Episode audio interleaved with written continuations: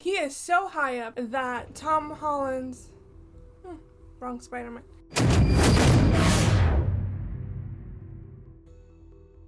Hey everybody and welcome back to Page to Frame Storytelling where today we are going to talk about Amazing Spider-Man where Gwen dies. So let's go ahead and get started with the breakdown. So right away you see this green glow and the glider passing by. Now this shot is beautifully done because you automatically distinctly know that it is the Green Goblin, you know, the glow, the glider that is iconically known for Green Goblin. He comes out in the Tobey Maguire movie. However, this super wide shot, what it does is it allows you to see how tall this building really is. Like it is at least twice the size, if not more, than these conductors. So it's really an establishing shot now, I like that Spider Man and Gwen have the Green Goblin between them. So, just a physical representation that he is going to come between them. The close up is to show you his reaction to finding out about Peter, also to show you that he's kind of far gone. He has this very goblin like skin texture. He very much is no longer the Harry that you know. Right before Green Goblin says his beautiful line, You're not hope, you take away hope, I'm going to take away away yours a quick turnaround. I like that transition. It uses the effect of the glider for it to be a seamless cut into a wide shot where you see the goblin take Gwen. Again, this very much mirrors the comic books where the Green Goblin also takes Gwen and it puts her on the tall bridge. Hey guys, just a quick reminder that I will be doing the St. Jude 200 mile cycling challenge. Details for that will be down below.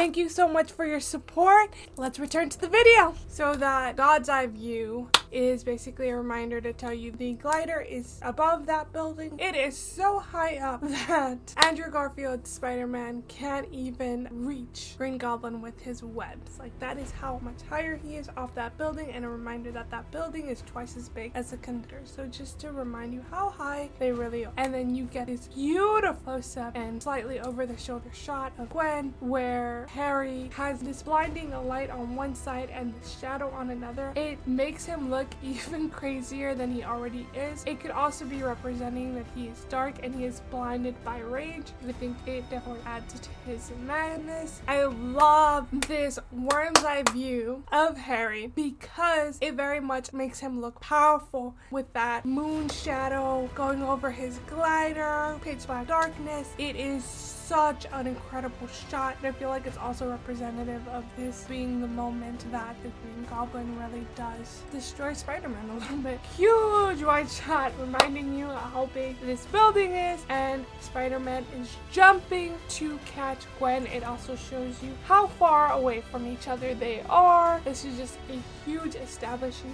shot and it is beautiful. The moment that they crash into this clock, it becomes mayhem. You know, like the bomb goes off, everything's broken. He is scrambling to fight both the Green Goblin and keep Gwen safe. There is jawness to the quickness and the constant moving of the camera. It's not handheld to give you that more chaotic feel, but their action is chaotic in itself that it's smooth enough to follow the camera movement, but you still feel a bit of chaos in the constant moving of the camera. So all these insert shots are just adding on to the obstacles that Peter has to overcome in saving Gwen and keeping this web that's connected to her stable and not cut. Webbing, remember, is the lifeline to Gwen. Without that webbing, she's as good as dead. That insert shot of the knife is just putting in a very sharp object into play. Something that can easily cut those webs is a danger and is a problem for this scene. Another insert shot of the knife being taken out of play. Very nice mid shot of Green Goblin being choked to death.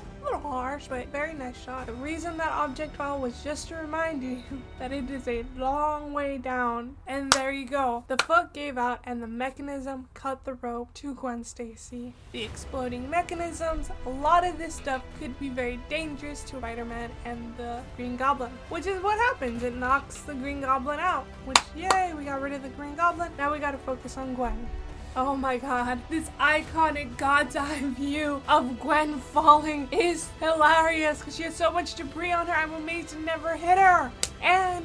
Get this worm's eye view of Peter looking down on it, the windows that are fully broken. It's, it's kind of like visualizing his entire world shattering with her falling.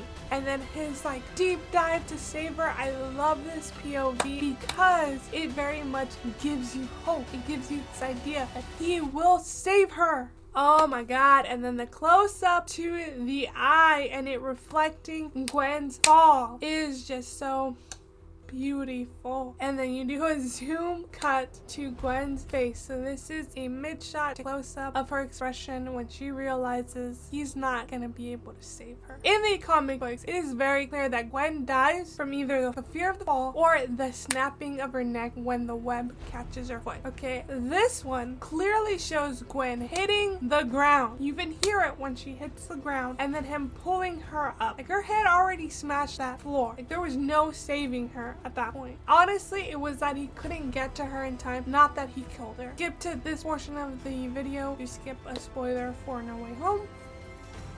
This would, of course, reflect the fall that MJ has, right? That's why he puts his entire body because he knows if he does a webbing, he still has a chance of hurting and harming MJ. That's why I like that they changed it in No Way Home and had him be able to save her in a very different way. Andrew blames himself. He could blame himself for just having her in this situation instead of staying away from her or letting her be in a dangerous situation after he was warned by her father that she would die if he would stay close to her. And he never listened and there she is, she's dead. Him coming down the tunnel that like really screams far way down.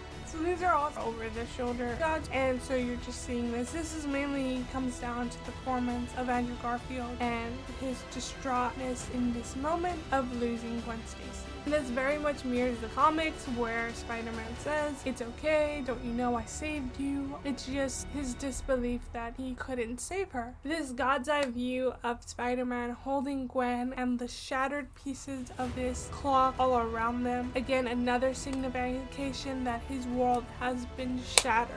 Spider-Man is broken and this is going to be hard to come back from. This is a very much internal fight, something that he's been fighting through this entire movie about is whether or not putting her in danger is worth having her in his life. I think he now has a difference of opinion, honestly. And those are my final thoughts. Thank you guys and subscribe, comment below, and you guys are awesome. Alright, bye!